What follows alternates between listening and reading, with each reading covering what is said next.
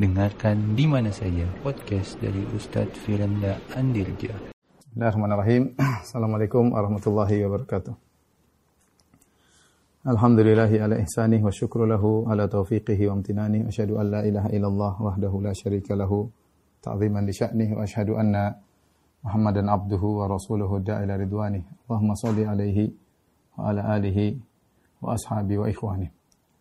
Kawan akhwat yang dirahmati oleh Subhanahu wa taala, kawan-kawan di CIP Cahaya Islam Papua yang dirahmati oleh Allah Subhanahu wa taala. Eh, pada kesempatan kali ini insyaallah kita akan membahas suatu tema, topik yang mengingatkan kita semua tentang salah satu penyakit yang berbahaya yaitu penyakit al-wahan. Al-wahan yaitu hubbud dunya wa karahiyatul maut, yaitu cinta kepada dunia dan takut akan kematian ya. Uh, penyakit ini sudah diisyaratkan oleh Nabi alaihi wasallam satu hadis yang sahih yang diriwayatkan Abi Dawud dari Sauban radhiyallahu anhu bahwasanya Rasulullah SAW bersabda yushiku al-umam an tatada'a alaikum kama tatada'a al-akalatu ila qas'atiha.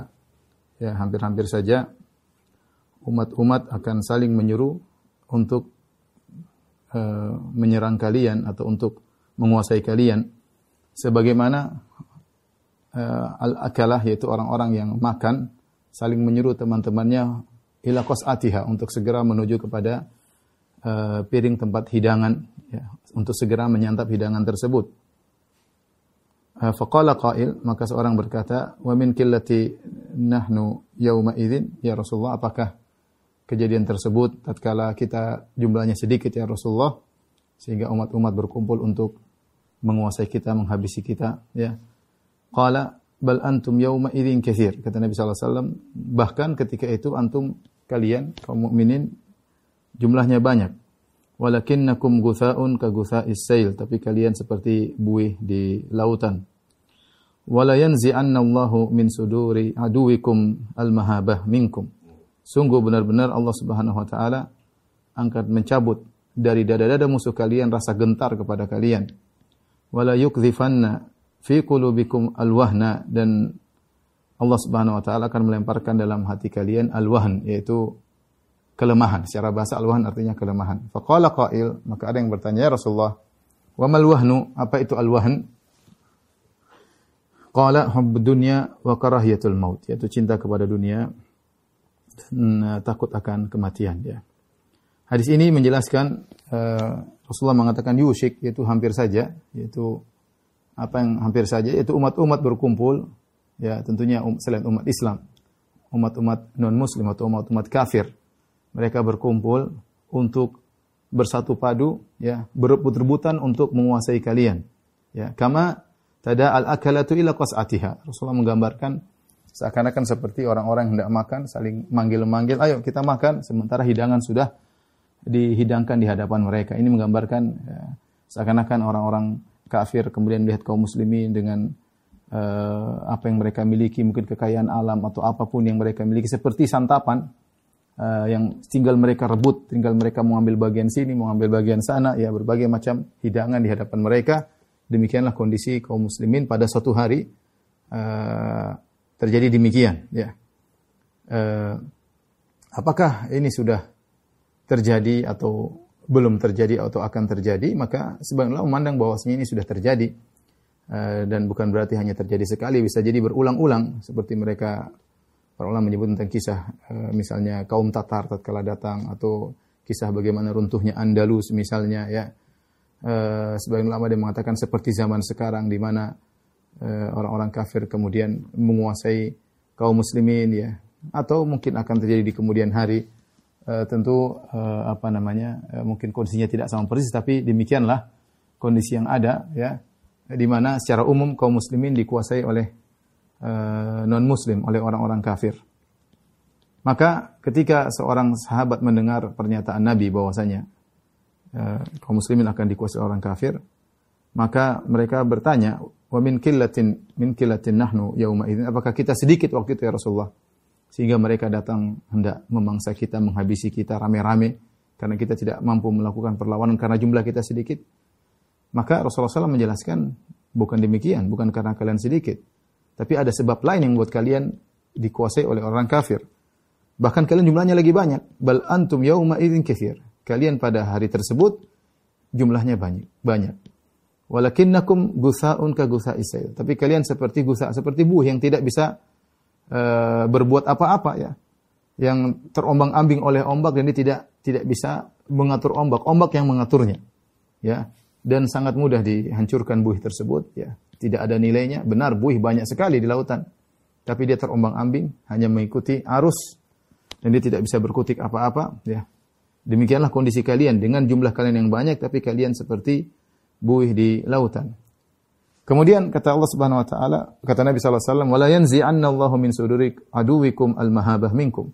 Allah akan mencabut rasa gentar dari kepada kalian dari hati-hati musuh-musuh kalian. Seharusnya seharusnya uh, non muslim gentar kepada kaum muslimin dan ini adalah uh, ciri khusus Nabi Shallallahu Alaihi Wasallam. Rasulullah SAW bersabda dalam satu hadis, "U'titu khamsan lam yu'tahunna ahadun minal anbiya'i qabli."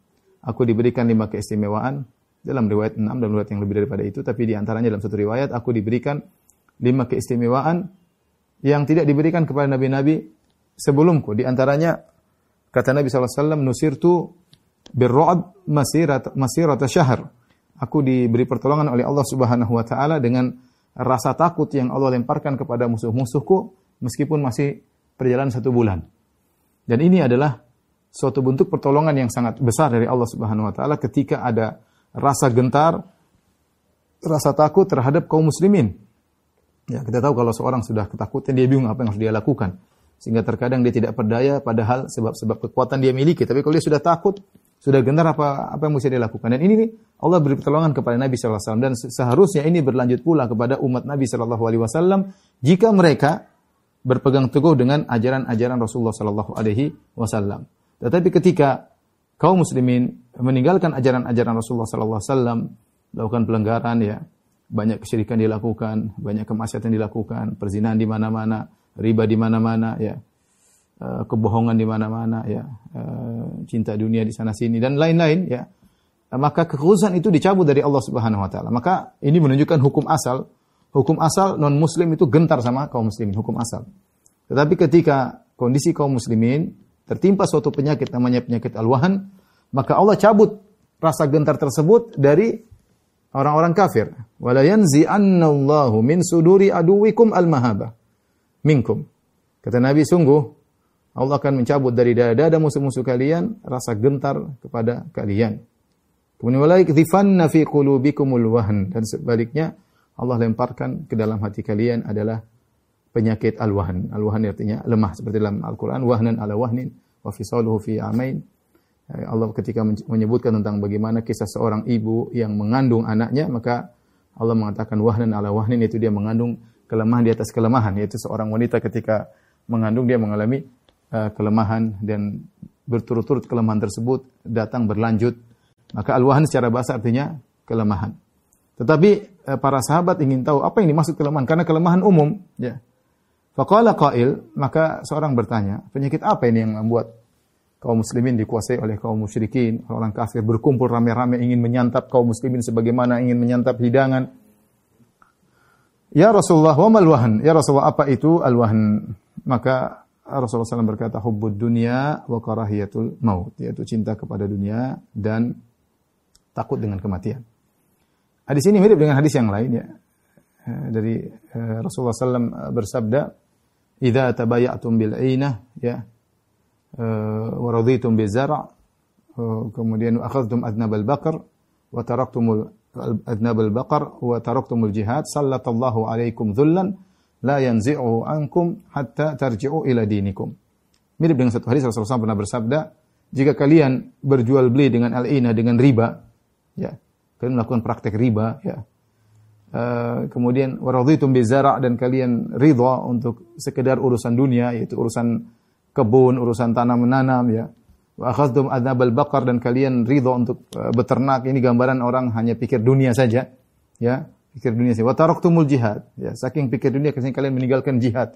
Kalian tidak mau berjihad, maka apa hukumannya? Sallallahu alaikum dhullan. Maka Allah akan uh, menjadikan kalian kehina. Allah kirimkan kehinaan bagi kalian, ya. Dan Allah tidak akan mencabut kehinaan tersebut dari kalian hatta tarji'u ila dinikum sampai kalian kembali kepada agama kalian. Ini hadis yang mirip dengan hadis Sauban yang sedang kita uh, bahas ya.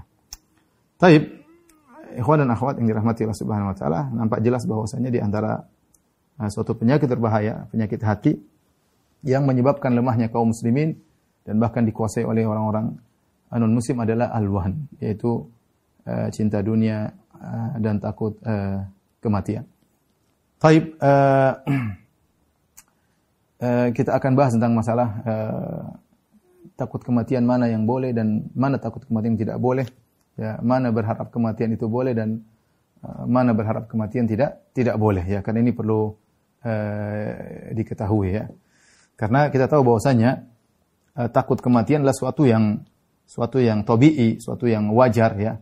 Uh, apakah tidak boleh seorang takut mati? Apakah seorang harus ingin mati ya? Ya, kapan dia tidak boleh takut mati dan kapan dia boleh takut mati? dan kapan dia tidak boleh berharap kematian dan kapan dia tidak boleh berharap kematian ya, ya saya akan singgung pada pertemuan kali ini ya Taib uh, takut mati ya ada dua model ya yang uh, dibolehkan karena ini termasuk takut tabii al khauf tabi'i. Semua orang jangankan mati, sakit aja nggak mau. Ya. Jadi suatu takut yang wajar. Takut yang wajar. Kemudian yang tidak dibolehkan.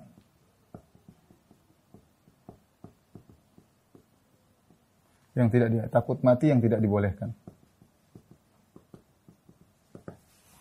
Adapun yang dibolehkan uh, khauf at-tabi'i, khauf tabi'i yang sebagaimana datang dalam hadis dalam Sahih Muslim uh, Nabi SAW pernah bersabda di hadapan Aisyah radhiyallahu taala anha kata Nabi SAW man kariha man ahabba liqa Allah ahabba Allahu liqa'ahu. Wa man kariha liqa Allah kariha Allahu liqa'ahu.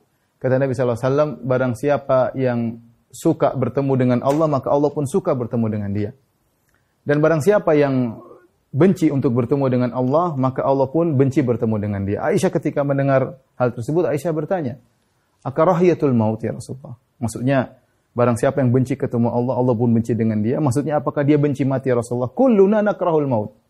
Kata Aisyah, kulluna nakrahul maut.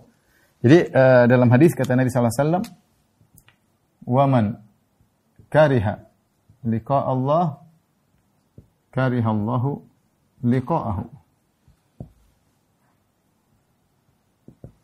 Siapa yang benci bertemu dengan Allah,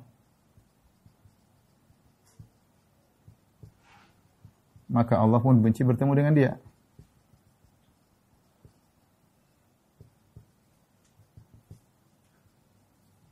Bertemu dengan dia.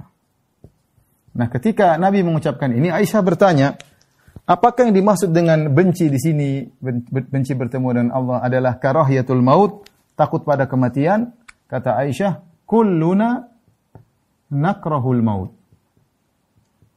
Ya. Kita semua takut mati.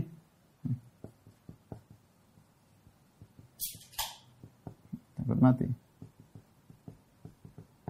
Kita semua takut takut mati. Apakah ini yang dilarang kalau orang takut mati bila takut ketemu dengan Allah?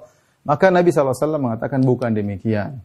Walakinnal mu'min idza Uh, adapun atau, uh, maksudnya bukan tapi jika seorang mukmin akan meninggal ketika akan meninggal dunia kemudian busyira bil jannah dikabarkan tentang uh, akan dia meraih surga maka dia ahabba liqa Allah maka dia ingin segera bertemu dengan Allah.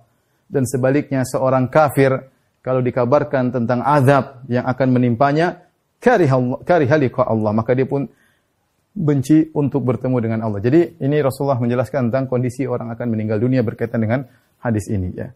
Jadi eh, maksudnya dia ingin segera ketemu Allah. Ketika ketika dia akan meninggal maka datang malaikat. Tatanazzalu alaihimul malaikatu alla takhafu wa la tahzanu wa abshiru bil jannati allati kuntum tu'adun. Ketika seorang akan meninggal maka malaikat akan datang beri kabar gembira kau akan mau surga diperlihatkan surganya. Ketika itu dia ingin segera bertemu dengan Allah. Maka mukmin ahbalika Allah. Maka dia pun ingin bertemu Allah dan Allah pun ingin bertemu dengan dia Sebaliknya kafir ketika akan meninggal, kemudian diperlihatkan tentang hal-hal yang dia benci, neraka dan yang lainnya, maka karihau, dia tidak ingin mati. tidak ingin ketemu Allah maka Allah pun tidak ingin bertemu dengan dia ya. Jadi di sini uh, yang yang jadi yang yang saya jadi perhatian di sini Aisyah menjelaskan bahwasanya takut mati adalah suatu hal yang wajar. Ya, kita makanya kita kita ya nggak mau eh, nggak mau uh, kita mati wajar takut kita sakit aja nggak mau ya. Uh, apalagi mati suatu yang kita juga tidak mau berat bukan hal yang gampang ya. Maka seorang takut mati ya itu suatu perkara yang tabii. Boleh saja orang takut mati tidak tercela. Makanya Aisyah mengatakan kulluna nakrahul maut kita semua takut mati. Terus takut mati bagaimana yang dilarang? Yang dimasukkan dalam hadis Tauban yang tadi kata Nabi sallallahu alaihi wasallam eh, wala yakdhifannallahu fi qulubikumul wahna. Allah akan melemparkan al-wahn dalam hati kalian. Wa mal wahn ya Rasulullah? Apa itu al-wahn? Kata Nabi sallallahu alaihi wasallam hubbud dunya wa karahiyatul maut. Ya. Yang adalah yang tidak dibolehkan adalah sebagaimana dalam hadis Tauban. Dalam hadis Tauban tadi yaitu al-wahnu hubbud dunya wa karahiyatul maut. Cinta kepada dunia dan takut kematian ya. Cinta dunia dan takut kematian, takut mati. Nah, para ulama mengatakan cinta dunia takut mati sama dengan maksudnya cinta dunia sehingga takut mati suatu hal yang saling melazimi. Ini antara satu dan lainnya saling melazimi saling melazimkan. Ya. Jadi yang tidak boleh adalah seorang takut mati karena terlalu cinta sama dunia. Itu yang tidak boleh. Dia dia takut mati kenapa? Karena bersenang-senang, berlezat-lezat ini tidak tidak mau meninggalkan kelezatan dunia. Ya. Dia takut mati kenapa? Karena dia pikirannya dunia melulu, tidak pernah pikir akhirat atau akhirat hanya sekedar uh, seperlunya, ya. Eh, sehingga ketika dia tenggelam dengan dunia, pikirnya selalu akhirat melu, uh, dunia melulu, dunia melulu, jadilah dia budak dunia, dia tidak mau mati. Dia tidak mau mati. Karena dunia inilah uh, pusat kelezatannya. Ya. Kalau seorang takut mati karena cinta dunia, ini yang tercela. Bukan takut mati wajar, sama orang tidak ingin sakit, sama orang tidak tidak suka sakit, tidak suka terluka, apalagi uh, meninggal, apalagi dibunuh orang misalnya, itu suatu yang wajar. Tetapi takut mati karena terlalu cinta sama dunia, ini yang jadi masalah. Nah, kita tidak tahu kita takut mati gara mana ini apa ini ya. Apa karena itu suatu yang tobi atau karena kita terlalu cinta sama dunia? Kalau cinta sama dunia, ini yang uh, yang, yang mungkin perlu kita uh, kita bahas insya Allah pada kesempatan kali ini. Cinta pada dunia takut mati bagaimana yang yang, yang, yang dilarang atau yang merupakan penyakit berbahaya yang menjadikan kaum muslim menjadi mundur uh, dikuasai oleh orang-orang uh, non, non muslim. Sebaliknya uh, dari sini kita tahu bahwasanya apa namanya eh, tidak takut mati merupakan perkara yang dipuji ya. Menunjukkan tidak takut mati perkara yang perkara yang terpuji. Baik, timbul uh, pembahasan berikutnya ya. Kapan minta mati dianjurkan dan kapan minta mati tidak dianjurkan. Ya. Ingin mati segera meninggal. Ya. Bisa dianjurkan, bisa tidak dianjurkan. Dianjurkan atau tidak dianjurkan. Baik. Uh, Kapan tidak dianjurkan?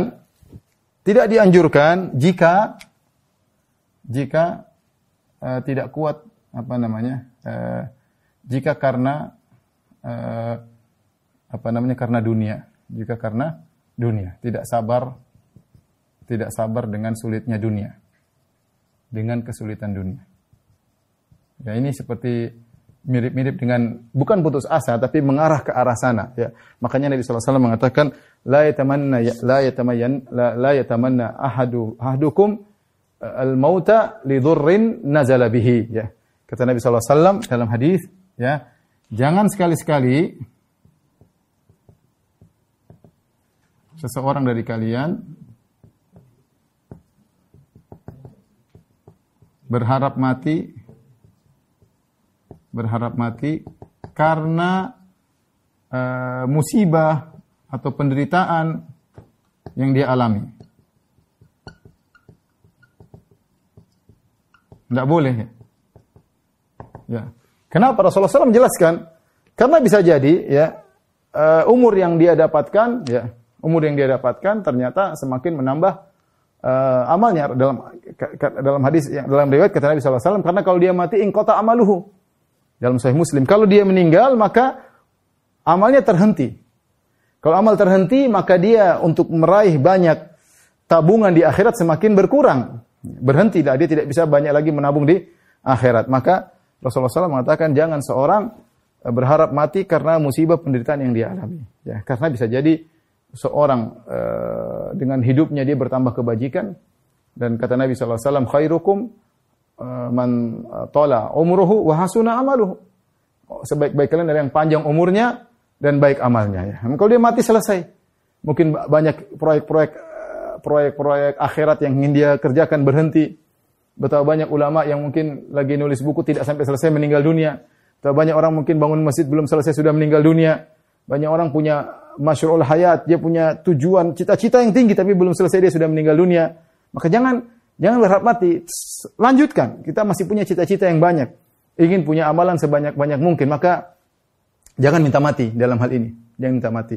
Kita ingin banyak ber, beramal soleh. Makanya dalam satu hadis yang dipersisakan ulama tentang kesehatannya tentang kisah keutamaan berpuasa di bulan Ramadan. Itu tentang dua orang yang mereka uh, kemudian yang satu yang satu uh, ikut perang akhirnya mati syahid, yang satu uh, baru tidak tidak tidak ikut tidak mati kemudian dia hidup sampai tahun depan dan dia mendapati bulan Ramadan kemudian dia pun meninggal di uh, tahun berikutnya. Ketika ada seorang sahabat yang uh, bermimpi kemudian bercerita Rasulullah saya ketemu mereka di surga tapi saya heran kenapa yang matinya belakangan justru surganya lebih tinggi sementara yang mati di duluan dia mati syahid. Maka Nabi SAW menjelaskan bahwasanya bukankah yang mati belakangan adraka Ramadan fasama bukankah yang meninggal belakangan ini dia mendapati bulan Ramadan kemudian dia berpuasa kemudian ibadah dan ibadah dan ibadah dan ibadah? Ternyata umur dia bertambah setahun itu membuat dia banyak beramal soleh dan akhirnya dia surganya lebih tinggi daripada yang mati syahid di awal. Ya. Sehingga dia lebih tinggi amalannya, surganya lebih tinggi daripada yang mati syahid di awal. Jadi kita tahu bahwasanya kita jangan eh, berharap mati, kita tidak tahu bisa jadi umur kita bertambah panjang, kita bertambah beramal soleh, semakin bisa berbakti sama orang tua. Betapa banyak eh, Allah sebutkan orang-orang ketika mau mati dia berharap bisa hidup, ingin bisa bersedekah, ya. ya. Mereka berkata, ya apa namanya kembalikan aku ya Allah, ya. Ya, tundalah kematianku barang sebentar dan aku akan bersedekah. Ya sudah, tapi sudah nggak bisa. Oleh karenanya eh, kalau ada mudarat duniawi yang menimpa kita sakit atau apa atau kata para ulama misalnya anaknya meninggal ini tidak kuat atau suaminya meninggal dia ingin cepat mati, jangan. Itu dur musibah yang menimpa kita, jangan buat kita segera minta mati, jangan. Tapi kata Nabi SAW, wa in kana la fa'ilan, kalau memang kau harus Minta mati, maka berdoalah. Kalau memang kalau memang harus minta mati,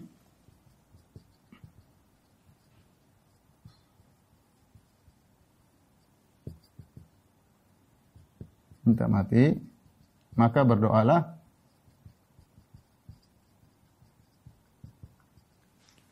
Ya Allahumma ya ahyini in kanatil hayati in kanatil hayatu khairun min khairun li. Allahumma ahyini in kanatil hayati hayatu khairun khairan li ya. wa amitni tawaffani wa tawaffani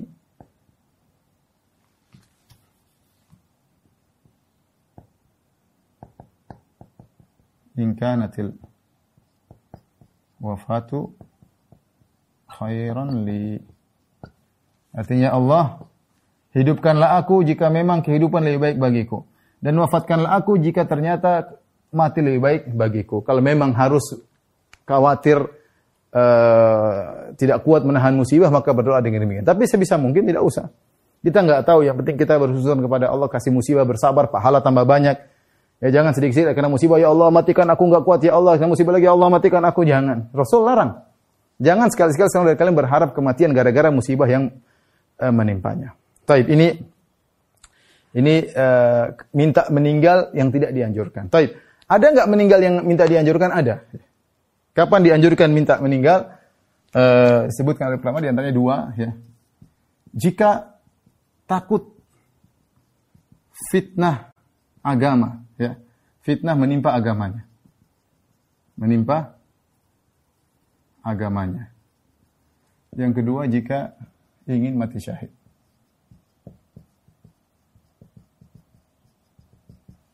Boleh. Jika takut fitnah menimpa agamanya, maka ini boleh. Seperti dalam doa, ya. Dalam doa, wa idza aradta bi ibda bi ibadika. Fitnatan faqbidni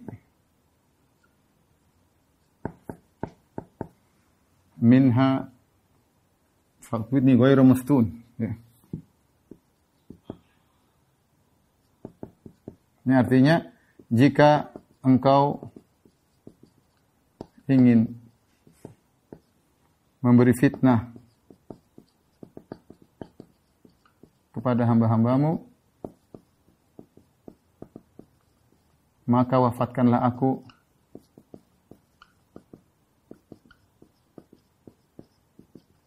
tanpa terfitnah.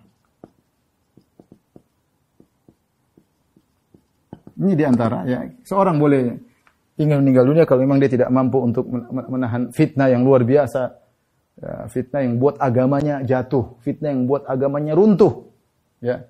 Inilah seperti yang sebagian ahli tafsir mengatakan seperti diucapkan oleh Maryam, ya. Ya, ya laitani mitu qabla hadha wa kuntu nasyan mansiya, ya. Maryam berkata, ya laitani mitu qabla hadha wa kuntu nasyan mansiya. Seandainya saya mati sebelum ini dan aku jadi terlupakan ya. Kenapa? Disebutkan karena eh, Maryam ketika itu dalam kondisi mengandung kemudian tanpa suami ya dan dia adalah wanita yang sangat soleha bahkan wanita tersoleh di zaman tersebut dan dia menjauh dari kaumnya karena ingin beribadah kepada Allah tiba-tiba muncul mengandung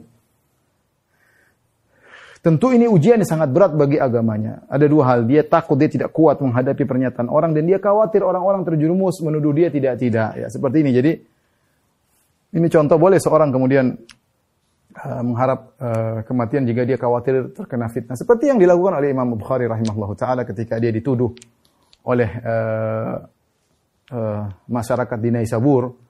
Menuduh dia mengatakan bahwasanya Bukhari mengatakan Al-Quran makhluk ya dan lain-lainnya. Maka dia pun berdoa agar segera diwafatkan oleh Allah Subhanahu Wa Taala. Karena fitnah berkaitan dengan fitnah agama dia ingin selamat dari fitnah tersebut. Dan akhirnya Allah mengabulkan doa Imam Bukhari akhirnya meninggal dunia rahimahullahu taala. Demikian juga jika ingin mati syahid maka uh, boleh seperti Nabi SAW mengatakan man mata ya uh, apa namanya uh, barang siapa meninggal uh, kemudian walam yujahid yang tidak berjihad ya kemudian walam yuhadits nafsahu uh, bil jihad dan dia tidak menyeru dirinya untuk berjihad mata ala syu'batin minan nifaq maka dia akan meninggal dalam salah satu cabang kemunafikan. Kemudian juga Nabi SAW bersabda man sa'ala syahadah ya bisidq ya barang siapa yang dia minta kepada Allah benar-benar untuk mati syahid ya maka ballaghahu manazil syuhada maka Allah akan sampaikan dia kepada kedudukan orang mati syahid wa in mata ala firasy meskipun dia meninggal di atas tempat tidurnya. Tapi intinya dia minta mati syahid. Dan ini uh, anjuran dari Nabi SAW ya man sa'ala syahada siapa yang minta mati syahid oleh karenanya uh, banyak ya, para salaf dahulu mereka minta mati syahid seperti Umar Umar bin Khattab radhiyallahu anhu berdoa kepada Allah Subhanahu wa taala ya, ya Allah berikanlah aku syahadah wal maut fi baladi rasulik dan meninggal di kota Nabi. Akhirnya Allah kabulkan mati syahid dibunuh oleh Abu Lu'ul al-Majusi dan meninggal di kota uh, Madinah ya. ya. Banyak ya sahabat seperti baru-baru kita sampaikan tentang peristiwa perang Zuqarat ketika ada seorang sahabat namanya Akhram bin Nadlah ketika dia maju ditahan uh, tali kekang kudanya oleh uh, Salama bin Aqwa. Kata dia hati-hati kok bisa terbunuh oleh mereka. Kemudian sahabat ini pun marah dia berkata, "Wahai Salamah, ya Atu'minu billahi wal yawmil akhir? Apa kau beriman kepada hari akhirat? Wal jannatu haqqun wan naru haqqun. Kau beriman kepada surga itu ada, neraka itu ada, ya. Kalau kau beriman, la tahul baini wa baina syahadah. Jangan halangi aku dengan kemati mati syahid. Maka dilepas uh, kemudian dia maju dan akhirnya dia pun uh, mati syahid. Maka boleh seorang kalau ingin mati syahid dan itu banyak para sahabat seperti dalam kisah perang Uhud sebagian sahabat berdoa seperti siapa? Uh, Abdullah bin Jahshin, dia berdoa, Ya Allah, aku berdoa kepada engkau besok aku bertemu musuh. Pertemukanlah aku dengan musuh yang paling beringas. Kemudian dia merobek perutku. Kemudian dia mengeluarkan isi perutku. Kemudian kalau aku bertemu dengan engkau, engkau bertanya kepadaku, apa yang kau lakukan? Buat apa ini? Aku akan mengatakan, karena engkau ya Allah. Dan dikabulkan oleh Allah subhanahu wa ta'ala. Ya. Seperti perkataan uh, salah seorang uh, sahabat ya, uh, Anas, uh, bin Nadar kalau tidak salah Anas bin Nadar iya ketika dia di perang Uhud kemudian dia maju dia mengatakan dia ingin mati dia berkata ini la ajidu rihal jannah min khibali Uhud aku mencium bau surga dari arah gunung Uhud kemudian dia maju dia uh, berkumpul bertempur kemudian meninggal dunia seperti seorang sahabat juga yang ketika Nabi, SAW mengatakan kumu ila jannatin ardu samawati wal ard. Nah, bangunlah kalian bangkitlah kalian menuju surga yang luasnya seluas langit dan ada seorang sahabat sedang Eh, makan korma dia mengatakan ya Rasulullah jannatun arduha samawati wal ard. Ya Rasulullah surga yang luas seluas langit dan bumi. Kata Nabi iya. Kata dia bakhin bakhin luar biasa menakjubkan. Maka dia pun melemparkan korma yang ada di tangannya kemudian dia maju akhirnya dia mati uh, syahid dia mati syahid dan itu boleh seorang ingin mati karena dua hal anda ingin meninggal dunia dalam kondisi mati syahid atau dia tidak kuasa menahan fitnah yang khawatir menimpa dirinya maka dia minta segera meninggal khawatir misalnya dia tergoda dan akhirnya agamanya runtuh, lebih baik dia meninggal daripada agamanya agamanya runtuh ya. Dan uh, itu boleh ya. Tapi intinya intinya semua ini kembali kepada yang kita bahas uh, penyakit berbahaya yaitu takut mati dan cinta dunia ya. Takut mati dan cinta dunia. Al-wahan. Ini yang uh, dilarang ya. Kalau seorang tidak ingin mati, Bukan karena cinta dunia, justru karena cinta akhirat. Dia ingin banyak beramal soleh, nggak apa-apa dianjurkan. Rasulullah yang bilang, khairukum man tala umruhu wa amaluh. Yang terbaik antara kalian yang panjang umurnya dan amalnya baik. Beramal terus mumpung masih ada umur. Terus kalau bisa berumur panjang terus. Beramal soleh, beramal soleh, beramal soleh semaksimal mungkin. Dia tidak tahu senyum saja yang kita senyumkan karena Allah ada ada ganjarannya di akhirat ya. Sedekah yang kita sedekahkan karena Allah ada ganjaran ya semuanya terhitung oleh Allah Subhanahu wa taala ya. Takut mati karena ingin atau tidak ingin mati, bukan takut mati, tidak ingin mati karena ingin banyak beramal soleh, bagus ya. Makanya sakit kita berobat supaya kita bisa uh, beribadah lagi kepada Allah Subhanahu wa taala. Uh, yang dilarang adalah takut mati karena terlalu cinta kepada dunia. Itu penyakit yang berbahaya. Kita akan bahas pada kesempatan tolong dihapus. Taib, uh, yang tercela adalah cinta dunia ya. Cinta dunia yang berlebih-lebihan ya penyakit al-wahad.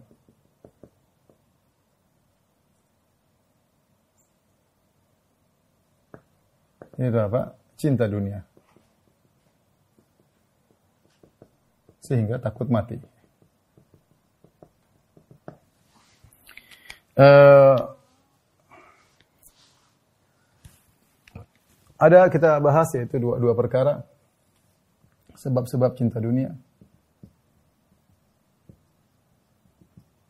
Yang perkara yang kedua agar tidak cinta dunia. Sebab-sebab cinta dunia, ya tentunya ya karena terlalu misalnya eh, terlalu eh, sibuk dengan dunia yang menggiurkan. Ya. Allah sebutkan dalam Al-Quran, Alhaakumut takathur ya.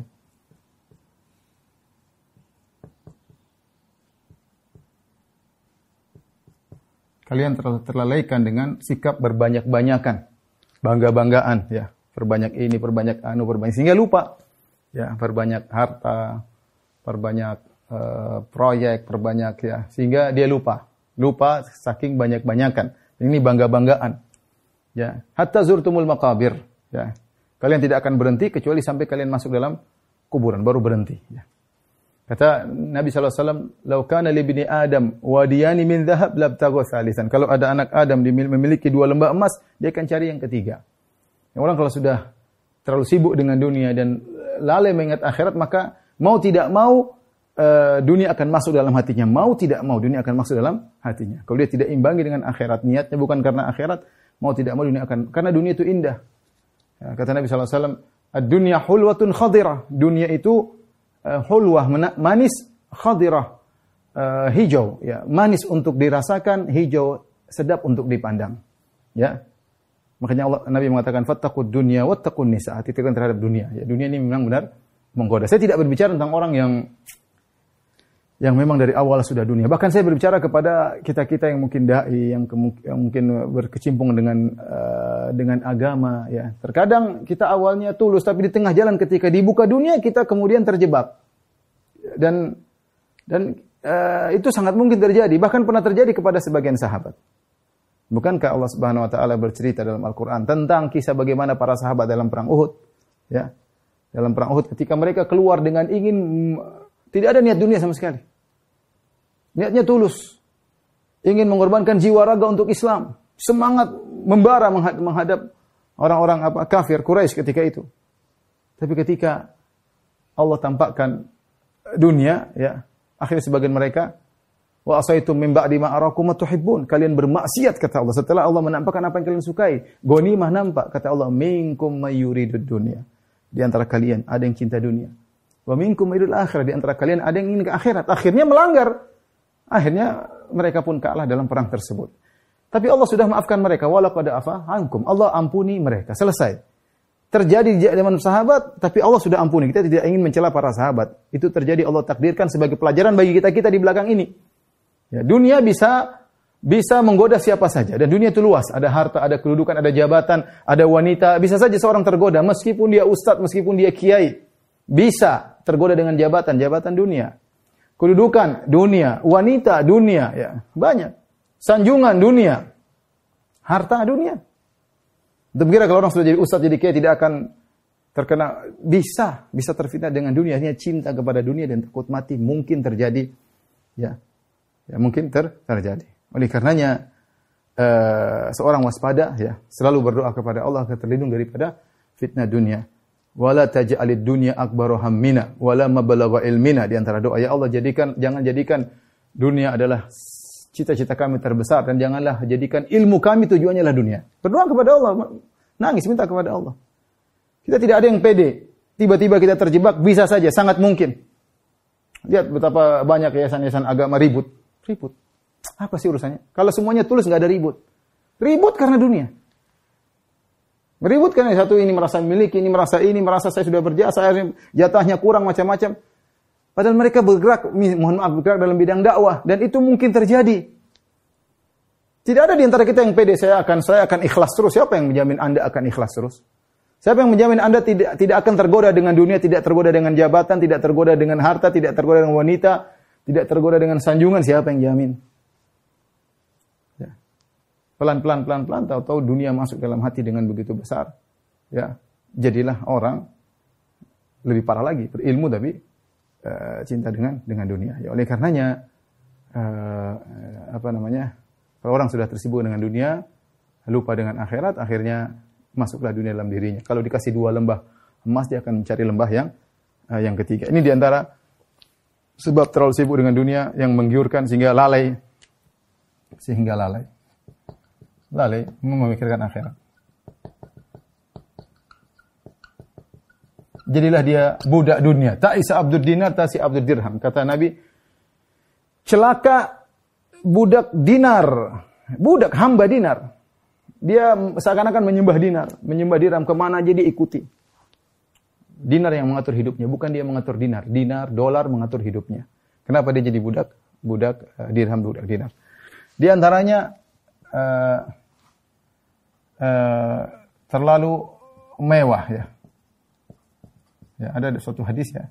Saya, saya kalau nggak salah maknanya iyyakum wa, wa, tana'um ya. Maknanya demikian, saya lupa lafalnya. Tapi uh, maknanya Rasulullah SAW mengatakan hati-hatilah kalian uh, dengan sikap bersenang-senang uh, melulu ya. bersenang-senang melulu, hati-hatilah kalian. Karena uh, kalau kalian terus uh, bersenang-senang, kalian akan uh, lupa dengan uh, akhirat ya. Maknanya itu iyyakum wa tana'um ya. Ya. ya hati-hatilah waspadalah. Uh, waspadalah hidup uh, bersenang-senang melulu ya. Hati-hati ya. Ini uh, kita tidak dilarang untuk hidup senang, oke, okay, tapi jangan terus-terusan seperti itu. Karena sikap kita selalu mewah, selalu senang itu membuat kita jadi cinta sama dunia. Mau tidak mau, hati ini lemah. Hati ini lemah ya. Kalau seorang selalu memakai pakaian yang terbaik, mobil yang terbaik, ya, kemudian selalu naik pesawat yang bisnis kelas, mau tidak mau dia pasti terbiasa dengan nikmat dunia dan susah dia meninggalkan dunia. Makanya dalam satu hadis kata Nabi SAW, Al-badadatu minal iman. Kesederhanaan bagian daripada iman. Bahkan terkadang Nabi SAW terkadang jalan kaki tanpa sendal. Rasulullah SAW naik kuda, ter, tidak selalu naik kuda, terka, seringnya naik begol atau naik naik himar. Kendaraan paling murah gampangan kita, naik himar. Ada onta, ada kuda, tapi Rasulullah SAW sengaja naik himar. Bukan Rasulullah tidak mampu naik kuda, mampu. Tapi sengaja ya. Ya artinya kita kalau diberi kenikmatan harta oleh Allah Subhanahu wa taala ya. Bukan berarti kita harus selalu hidup mewah. Ini saya ingatkan pada diri saya dan pada kawan-kawan. Bukan berarti kalau kita harus selalu makan di restoran mahal, tidak. Makan di pinggir jalan kadang-kadang. Kadang-kadang kita jalan nggak pakai sendal, kadang-kadang nggak harus. Ya. Uh, saya kita punya kawan yang mungkin kita bilang miliarder atau mungkin triliuner. Tapi kalau naik naik pesawat tidak selalu bisnis kelas, kadang ekonomi. Ya. Tidak harus selalu saya kan bos, harus paling depan. Uh, apalagi uh, kemudian pakai dalil macam-macam lah kita harus tunjukkan bahwasanya kita Islam duduk paling depan. Apa hubungannya? Nggak ada hubungannya. Ente Islam harus tawadhu. Bukan harus duduk paling depan, paling ini ya. Apa-apa sekali-sekali depan. Alhamdulillah punya rezeki sekali di belakang, terkadang makan mewah, terkadang naik mobil mewah, terkadang mobil, yang biasa. Kalau semuanya harus tren, harus barang-barang uh, kita miliki selalu branded, ah ini repot. Ya. Akhirnya kita terbiasa, akhirnya kita mau mati berat. Kenapa? Karena barang-barang kita mahal semua. Dan mau tidak mau, dunia itu akan masuk dalam diri kita. Terbiasa pakai jam mahal, terbiasa pakai baju mewah, terbiasa, terbiasa, akhirnya dunia itu masuk. Kita ini lemah, hati ini kita lemah. Kita nggak bisa mengontrol hati kita. Kalau kita selalu membiasakan diri kita dengan dunia, dunia akan masuk sulit ya, sulit untuk kita apa namanya uh, uh, membuat hati kita saya dunia di sekitar saya tapi hati saya zuhud. Ah itu susah, itu mungkin susah mau begitu bilang dunia di kita banyak tapi hatinya zuhud susah ya karena hati kita mudah terpengaruh dengan apa yang di sekeliling kita ya apa yang kita lihat apa yang kita pakai apa yang kita gunakan kalau kita selalu bertanaum selalu hidup mewah selalu senang-senang akhirnya dunia masuk dalam hati kita ini di antara hal yang buat kita uh, menjadi cinta kepada pada dunia. Terus di antaranya selalu lihat ke atas. Selalu melihat ke atas. Ini bikin kita juga lupa dengan akhirat. Ini terutama ibu-ibu ya. Jangan selalu lihat ke atas ya. Kata Nabi sallallahu alaihi wasallam, "Unzuru ila man asfala minkum wa la tanzuru ila man fawqakum fa innahu ajrun alla tazdaru ni'matallahi alaikum." Lihatlah ke bawah, jangan lihat ke atas. Lihat ke atas orang selalu ada yang lebih daripada kita. Kita tidak pernah puas dan kita tidak akan pernah berhenti. Kalau urusan dunia lihat ke bawah, alhamdulillah syukuri apa yang ada. Ya. Jangan lihat oh sana lebih mewah, itu rumah lebih besar, itu mobil lebih banyak itu. Oh, terus kita nggak akan, akan selesai. Nggak akan selesai. Ya. Nggak akan selesai kalau kita selalu lihat ke atas. Terutama ibu-ibu, ibu-ibu hati-hati jangan bikin repot bapaknya. Ya. Kalau lihat ke atas terus, nggak akan pernah puas. Nggak akan pernah puas. Makanya Sebenarnya mengatakan kalau ingin hidup bahagia jangan suka bergaul sama orang kaya. kalau apalagi istri antum antum suruh bergaul sama orang kaya, antum menderita nanti. Kenapa kalau istri antum bergaul sama orang kaya, dia akan lihat barang-barang branded di teman-temannya dan dia pingin, ini manusia. Ini manusia, istri kita manusia ya. Meskipun hafal Quran tetap aja dia manusia. Pergaulan pengaruhi dia ya. Bergaul dengan orang yang bicaranya tinggi-tinggi terus barang-barangnya, akhirnya dia terpengaruh pulang Abi, Abi, beli ini dong, beli anu, beli ini. Lama-lama supaya keren papi, papi berubah jadi Abi jadi papi supaya dibelikan barang-barang aduh. Repot, sudah terkontaminasi, akhirnya uh, rusaklah pergaulan. Akhirnya dunia masuk dalam hati kita. Waspada, hidup kita cuma sebentar. Taib. Uh, tentu masih banyak, tapi ini kira-kira yang mungkin saya sampaikan agar tidak cinta kepada dunia. Ya. Yang pertama paling baik adalah selalu ingat mati. Ya. Kata Nabi tentang orang-orang yang uh, aktsaruhum dzikran lil maut wa ahsanuhum lima ba'dal maut isti'dadan ulaikal akyas. Kata Nabi orang paling cerdas adalah orang-orang yang selalu ingat kematian dan selalu persiapan untuk uh, apa yang setelah kematian. Ketika dia seperti ini pikirnya selalu akhirat. Ini ini poin penting. Kalau ingat kita ingat kita bakalan mati, kita selalu fokus kita ke akhirat dan kita lebih lebih mudah untuk ikhlas karena pikiran kita akhirat. Ya, pikiran kita akhirat. Orang kalau yang selalu ingat akhirat, dia pasti dikasih kona'ah oleh Allah Subhanahu wa taala. Dia pasti semangat beribadah dan dia pasti segera bertobat. Itu. Dia dapat tiga perkara tersebut. Kona'ah, suka beribadah dan uh, apa namanya? Uh, segera bertobat kalau uh, bersalah ya. Jadi dengan uh, dengan demikian selalu ingat mati kita akan tahu dunia ini cuma uh, sebentar sehingga kita tidak terlalaikan. Kemudian seringlah ya sering muhasabah. Ya. Terutama ketika sholat malam, ya.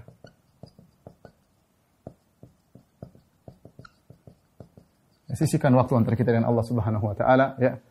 Agar kita tahu kita ini cuma hidup sebentar dan kita sudah banyak melakukan hal-hal yang dilarang, kita minta ampun kepada Allah Subhanahu wa taala. Ini membuat kita tidak kalau masuk dunia tidak terlalu tenggelam.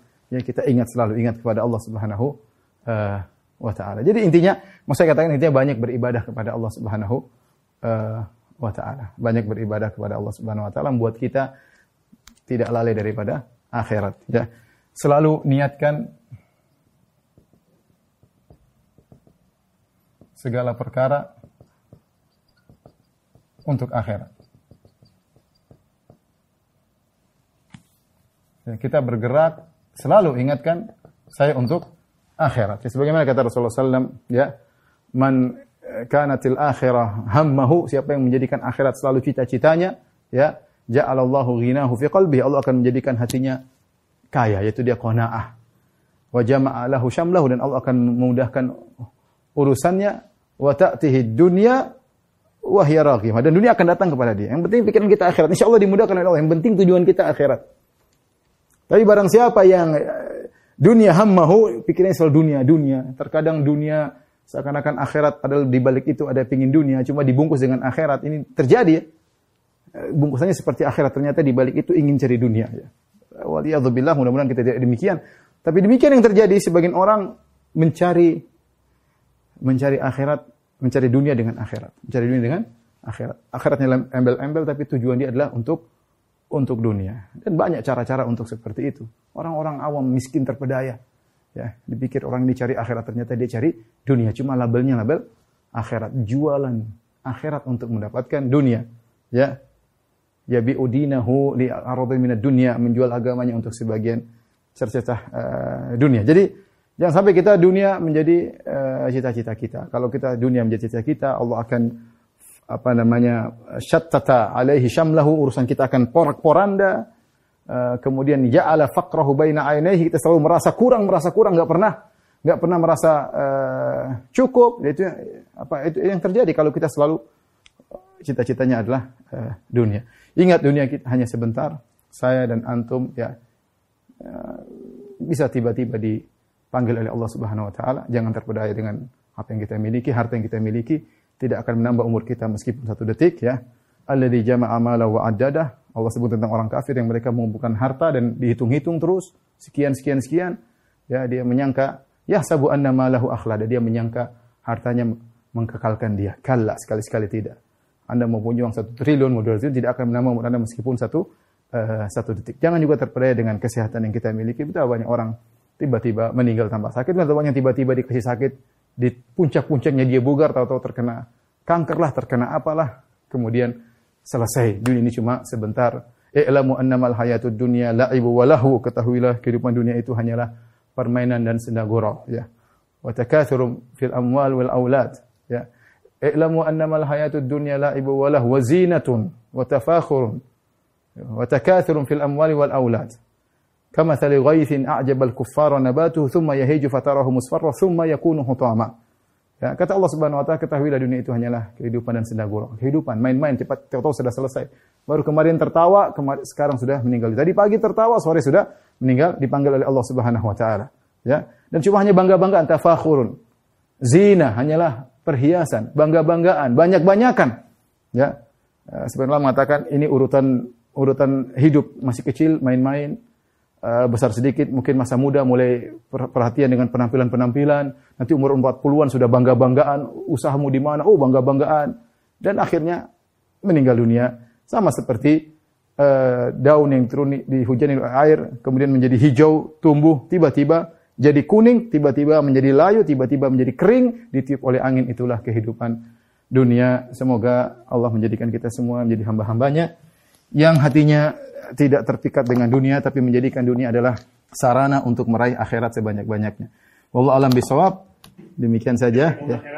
Ya, saya uh, izin saya sampaikan. Selanjutnya saya kembalikan kepada eh, moderator. Wabillahi taufiq walhidayah. Assalamualaikum warahmatullahi wabarakatuh. Download aplikasi Bekal Islam